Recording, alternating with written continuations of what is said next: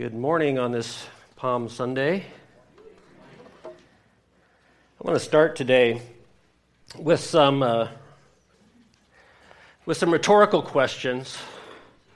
Uh, first, let me um, well let me say let me say for some of them we're going to start off pretty easy in general, and then we're going to work our way into some that are more personal and uh, tougher. Uh, but let me assure you that I am not pushing any political agenda or uh, suggesting anything about anyone with any of these questions. Um, and also, let me remind you that they're rhetorical. I just want to provoke some thoughts. So, do we still live in a nation that knows what is right? Does our nation do enough to prevent the oppression of poor people, to ensure they are protected and that not done injustice in our courts? Now they get tougher. Have you come here today genuinely wanting to worship God and draw closer to Him? Or are you already thinking about what else you have to do today?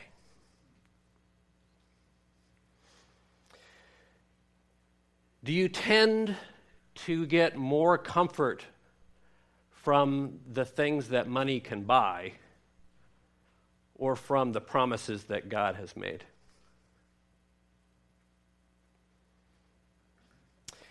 Have you ever been made aware of a person in need and failed to act generously to help them?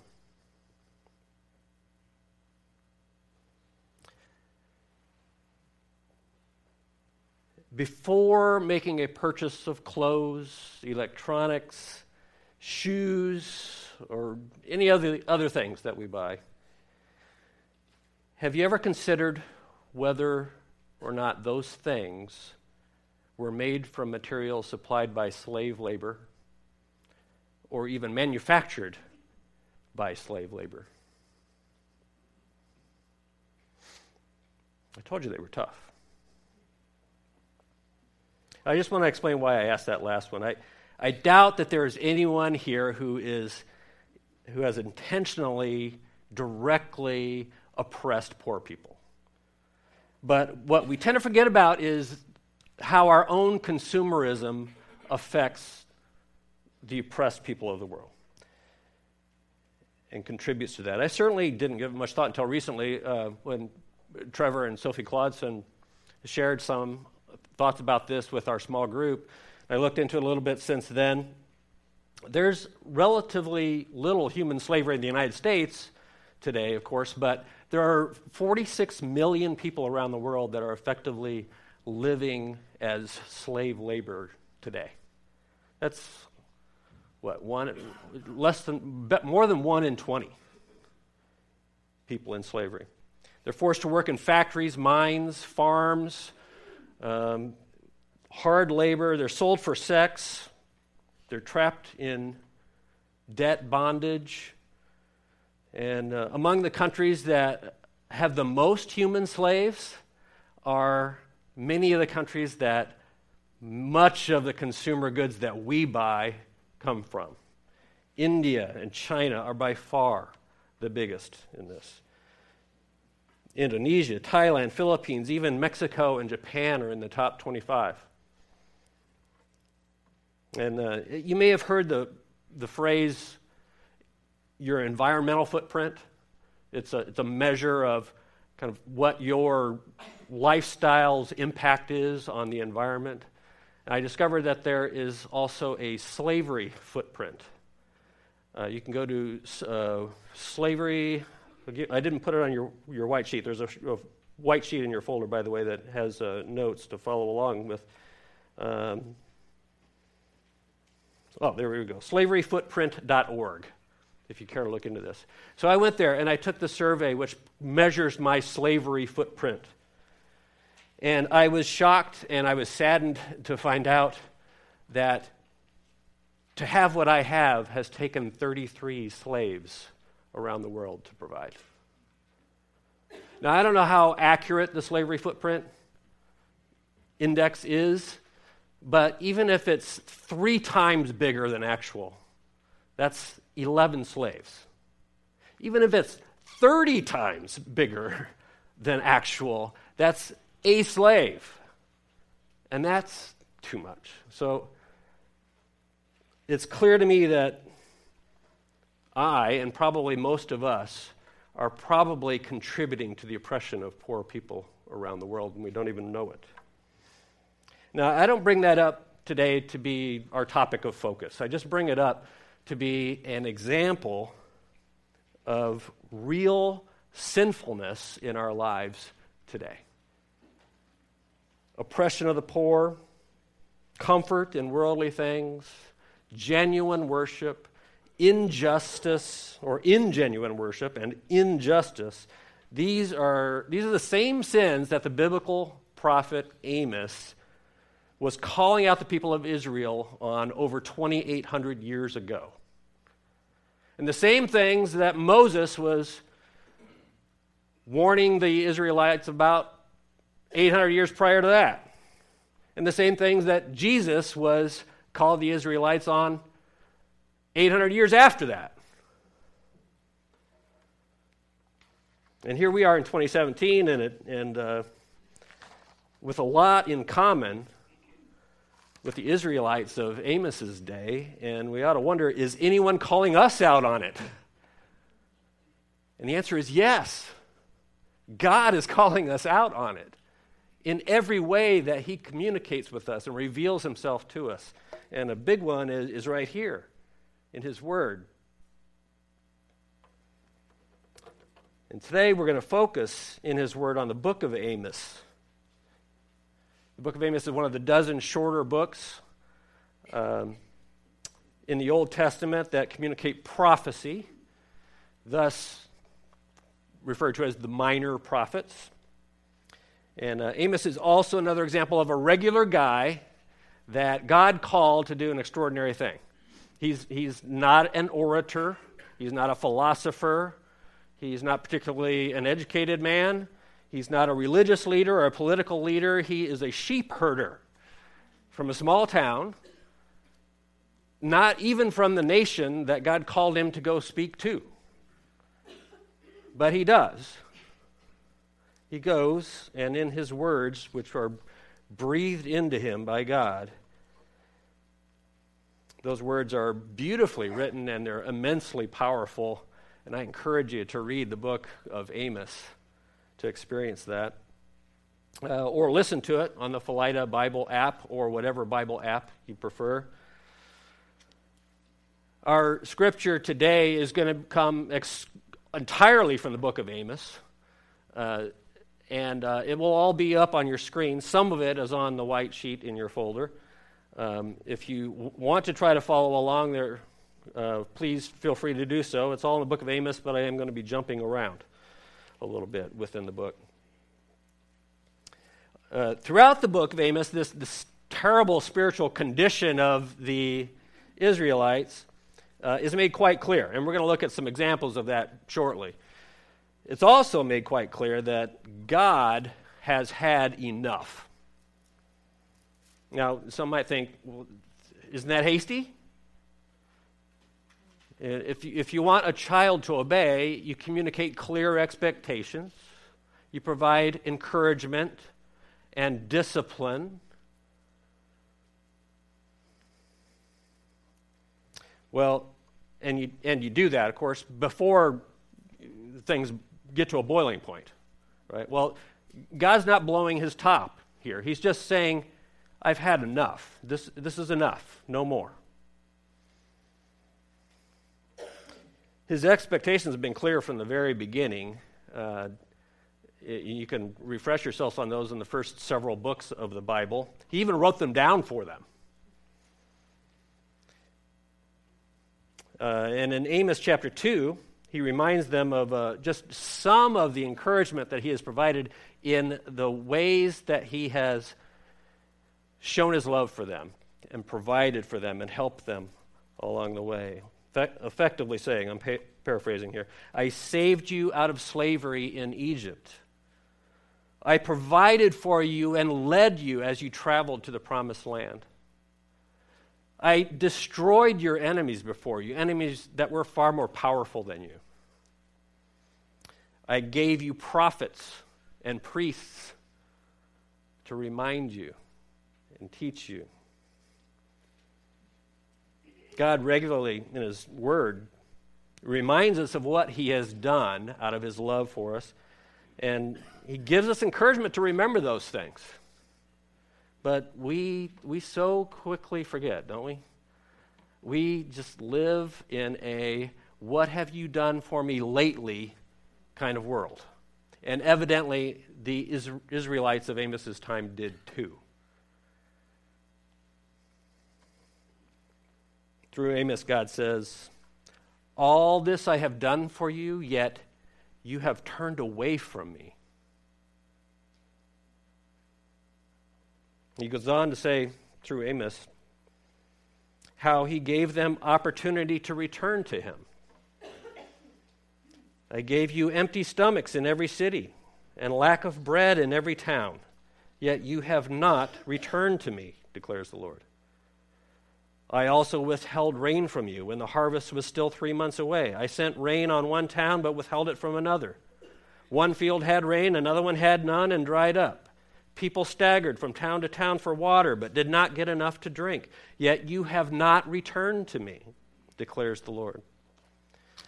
Many times I struck your gardens and vineyards, destroying them with blight and mildew. Locusts devoured your fig and olive trees, yet you have not returned to me declares the Lord. I sent plagues among you, as I did to Egypt. I killed your young men with the sword, along with your captured horses. I filled your nostrils with the stench of your camps, yet you have not returned to me, declares the Lord. I overthrew some of you as I overthrew Sodom and, and Gomorrah. You were like a burning stick snatched from the fire, yet you have not returned to me, declares the Lord. Therefore, this is what I will do to you, Israel. And because I will do this to you, Israel, prepare to meet your God. Now, we, we tend to think of hard times like that drought, famine, war, death, disaster as times to question whether God is with us at all.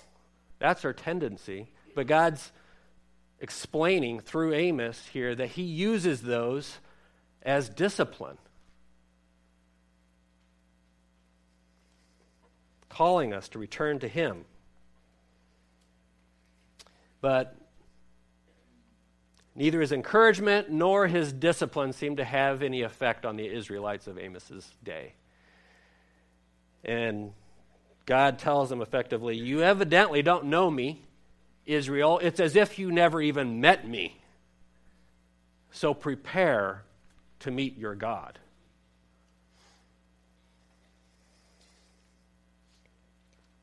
Now, uh, I suspect that most everyone expect everyone here expects to uh, expects to meet God someday. Understands that they will meet God someday. Three out of four Americans believe in God and believe in heaven.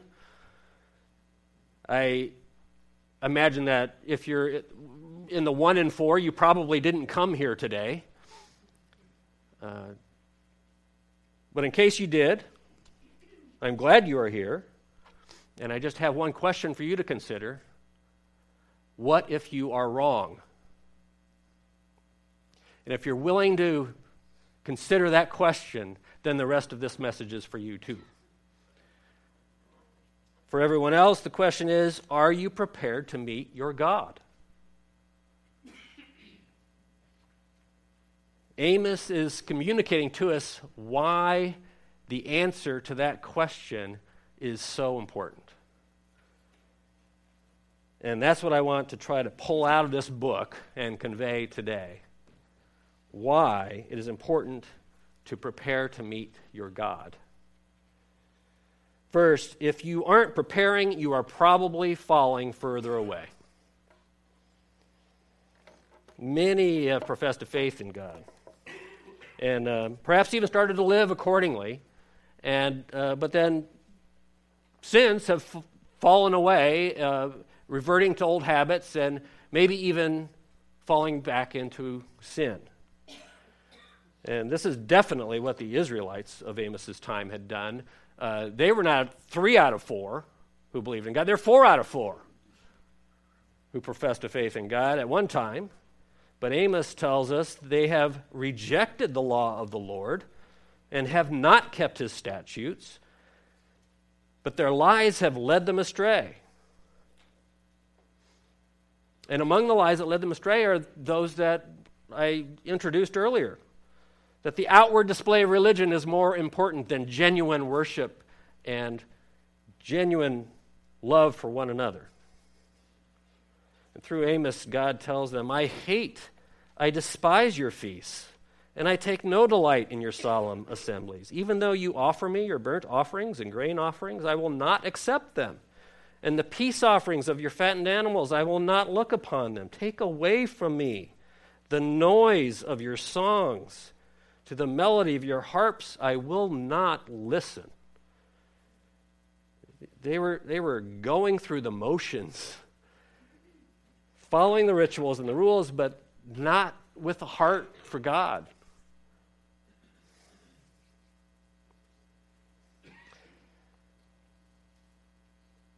Another lie that led them astray is that money provides more comfort than God's promises provides.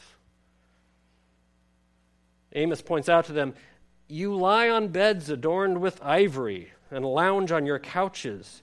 You dine on choice lambs and fattened calves. This this is a life of luxury that many of these people were living. You strum away on your harps like David and improvise on musical instruments. They were, they were making music for themselves, but not for the Lord.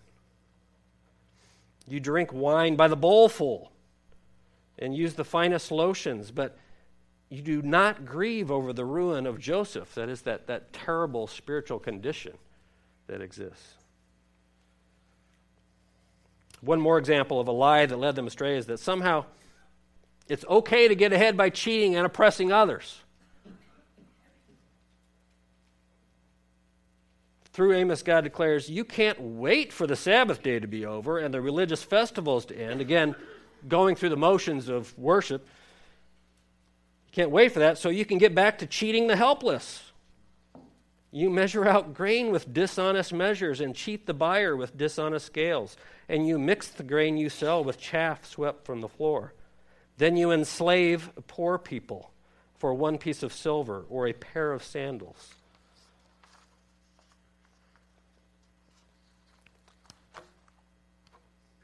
Most of the time, those who are falling away don't even know it, right? It's just so easy to go with the flow, to be influenced by the world that we live in. Uh, I mean, it's constantly trying to influence us, right? But Amos here gives us the telltale sign, the red flag. It's complacency. Feeling secure because of the worldly things that we have around us, and therefore staying within the boundaries of those worldly things. Complacency. He says, Woe to those who are at ease in Zion, that is, Israel and those who feel secure on the mountain of Samaria, referring to a, a, city that was practically unconquerable. Woe to those who are complacent.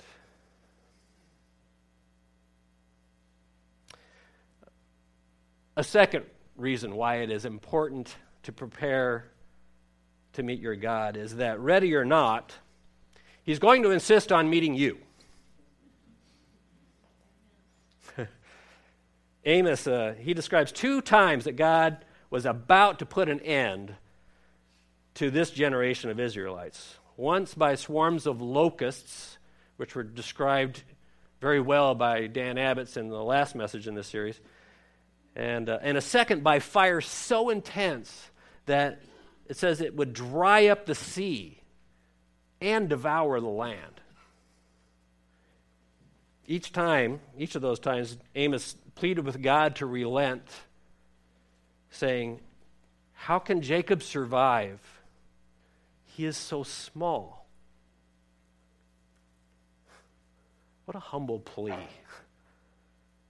And isn't it so true? Uh, Jacob, the Israelites, us, we are we're so small compared to God. And God thankfully relented temporarily. The third time, the Lord said to Amos, Look, I am setting a plumb line among my people Israel. I will spare them no longer. A plumb line is used to um, make sure that a wall is straight, basically. So, um, so he's saying that those not measuring up to the plumb line that God has set will not be spared. He says, For I will give the command and will shake Israel along with uh, the other nations, as grain is shaken in a sieve. Yet not one true kernel will be lost. so there's hope for those who are prepared to meet their God. But all the sinners will die by the sword. All those who say, Nothing bad will happen to us. That is, all those who are complacent. Too often, we don't, we don't think about preparing for eternity, and instead we think about enjoying and prolonging this time that is meant for preparation. We don't think about it until it's too late. Charles Spurgeon, who's a really well documented English pastor of the 19th century, wrote about this, and I want to quote from him. I do not know any more dreary work than to be called, sometimes at dead of night, to see a dying man or woman who has lived a careless, godless life. I often feel as if it would be better to refuse to go. For when one gets there, frequently the person is insensible. And what their friends imagine we, who are ministers, can do with insensible people is more than I can tell. Why, we cannot do much with you while you have your senses. Even while you are sitting here, much that we say glides off you like rain off the roof of your house. What can you hope that we can say to you when you are either unconscious or distracted with pain, with your head aching and your mind confused, and your soul um, and your mind confused, and your soul amazed by the near prospect of the world to come? God's grace can work miracles, I know, but I fear that this miracle is seldom wrought. That the man who has neglected all his life to prepare to meet his God should be able to light his lamp all of a sudden and go forth to meet the king just when the trumpet voice is sounding through the streets Behold, the bridegroom cometh, go ye out to meet him.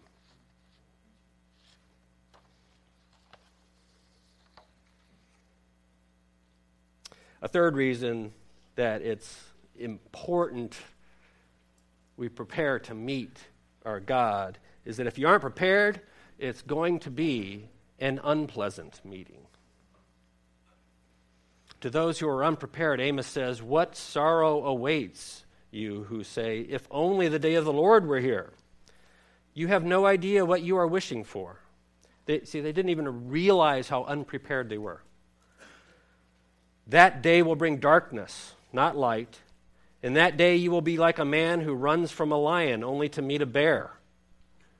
Escaping from the bear, he leans his hand against a wall in his house and he's bitten by a snake. yes, the day of the Lord will be dark and hopeless without a ray of joy or hope if you're unprepared for that day. And relying on our own strength will not be enough that day. There will be no way to justify yourself, no way to resist, no place to run and hide. Again, describing this judgment on those who are not prepared to meet with him, God says through Amos, Now I will crush you down like a wagon is crushed under a heavy load of grain. Even the fast man will not get away. The strong man will not keep his strength and the powerful man will not save his life. He who uses the bow will not stand. The fast runner will not get away. The horseman will not save his life. Even the strongest of heart among the men of war will run away without clothes on that day, says the Lord. An unpleasant meeting if you aren't prepared. So, understanding the importance of being prepared to meet your God, the natural question is how do we prepare? So, uh, I just want to spend a few minutes on that. How do we prepare? First, we have to ask Jesus Christ to prepare us to meet our God. Amos closes with the promise of God to restore us to him. He says, In that day I will raise up the booth of David, that is, the, the, the, the my, my people. I will raise up the booth of David that is fallen, and repair its breaches, and raise up its ruins, and rebuild it as in the days of old, that they may possess the remnant of Edom and all the nations who are called by my name. So, not just the Jewish people, but all people who call on God. On all the nations who are called by my name, declares the Lord who does this.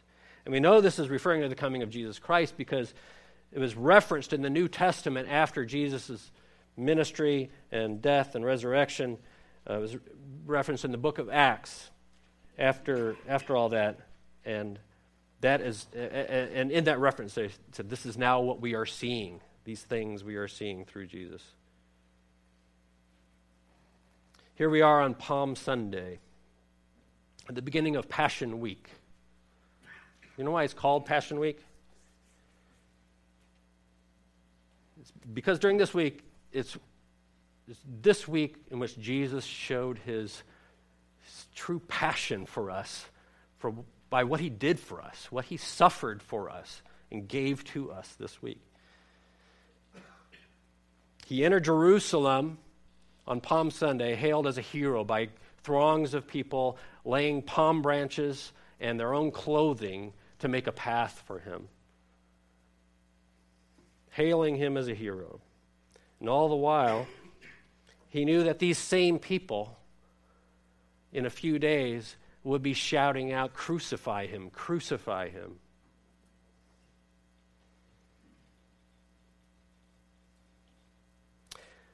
This Palm Sunday, I just, I, I just ask you to, at some point, imagine yourself as one of those people along the side of the road as Jesus is entering Jerusalem. And you're along with the rest of the crowd, laying down your palm branches or laying down your cloak for his path, and he turns and looks straight at you. And how is he looking at you? Is he looking at you as, bless you, because I know you are one of mine? Or is he looking at you with a com- tear of compassion, praying that you will turn to him? so that he can prepare you to meet your God. That is what he came to do for us, after all. Uh, a second. A second thing is to keep seeking God. Keep seeking God. We're not, meant, we're not meant to live as the world lives, seeking complacency. That's what the Israelites were doing. The Israelites of Amos's day were doing anyway. Instead, this is what the Lord says to Israel Seek me and live. Do not seek Bethel. Do not go to Gilgal. Do not journey to Beersheba. These are all important cities where religious festivals and things, rituals were held. For Gilgal will surely go into exile, and Bethel will be reduced to nothing. Seek the Lord and live, or he will sweep through the tribes of Joseph like a fire. It will devour them, and Bethel will have no one to quench it. So clearly, we are to seek Him. And meanwhile, the world will keep trying to pull us away. So we have to keep our eyes fixed on Him, stay in His Word, encourage and help one another. This is an everyday, all the time thing. This is an ongoing process. Keep seeking Him. Third, ask God for the strength to submit. Because it has to come from Him. This is too tough for us to do on our own. I, I like what Charles Spurgeon says about this also. He points out it's impossible to submit to God out of our own strength. He said, Our rebellious heart will not readily yield, our stubborn spirit will not easily bow, our pride will not let us confess our sin, the dumb devil within us will not permit us to pray. And as we've seen with the Israelites, if we're just going through the motions of um, going through the motions instead of truly getting our hearts right with God, then we may as well not even bother. On the other hand, if we, if we are truly, if we truly submit to God, if we're truly repentant, then the sheer enormity of what we have to be sorry for compared to the perfect holiness of our great big God should drive us right to Jesus Christ. That's why he came, to prepare us to meet our God. He tells us that himself. He said he came to seek and to save the lost. He told his disciples that I go to prepare a place for you. Well, Amos goes on, he paints a beautiful picture of what it will be like for those that are prepared to meet God. I just want to share that with you in closing. Behold, the days are coming, declares the Lord, when the plowman shall overtake the reaper, and the treader of grapes him who sows the seed. That is, things are going to be so bountiful that we can't even consume it all. The mountains shall drip sweet wine, and all the hills shall flow with it. I will restore the fortunes of my people Israel, and they shall rebuild the ruined cities and inhabit them. They shall plant vineyards and drink their wine, and they shall make gardens and eat their fruit. I will plant them on their land, and they shall never again be uprooted. Out of the land that I have given them, says the Lord your God. Let me ask you to bow with me.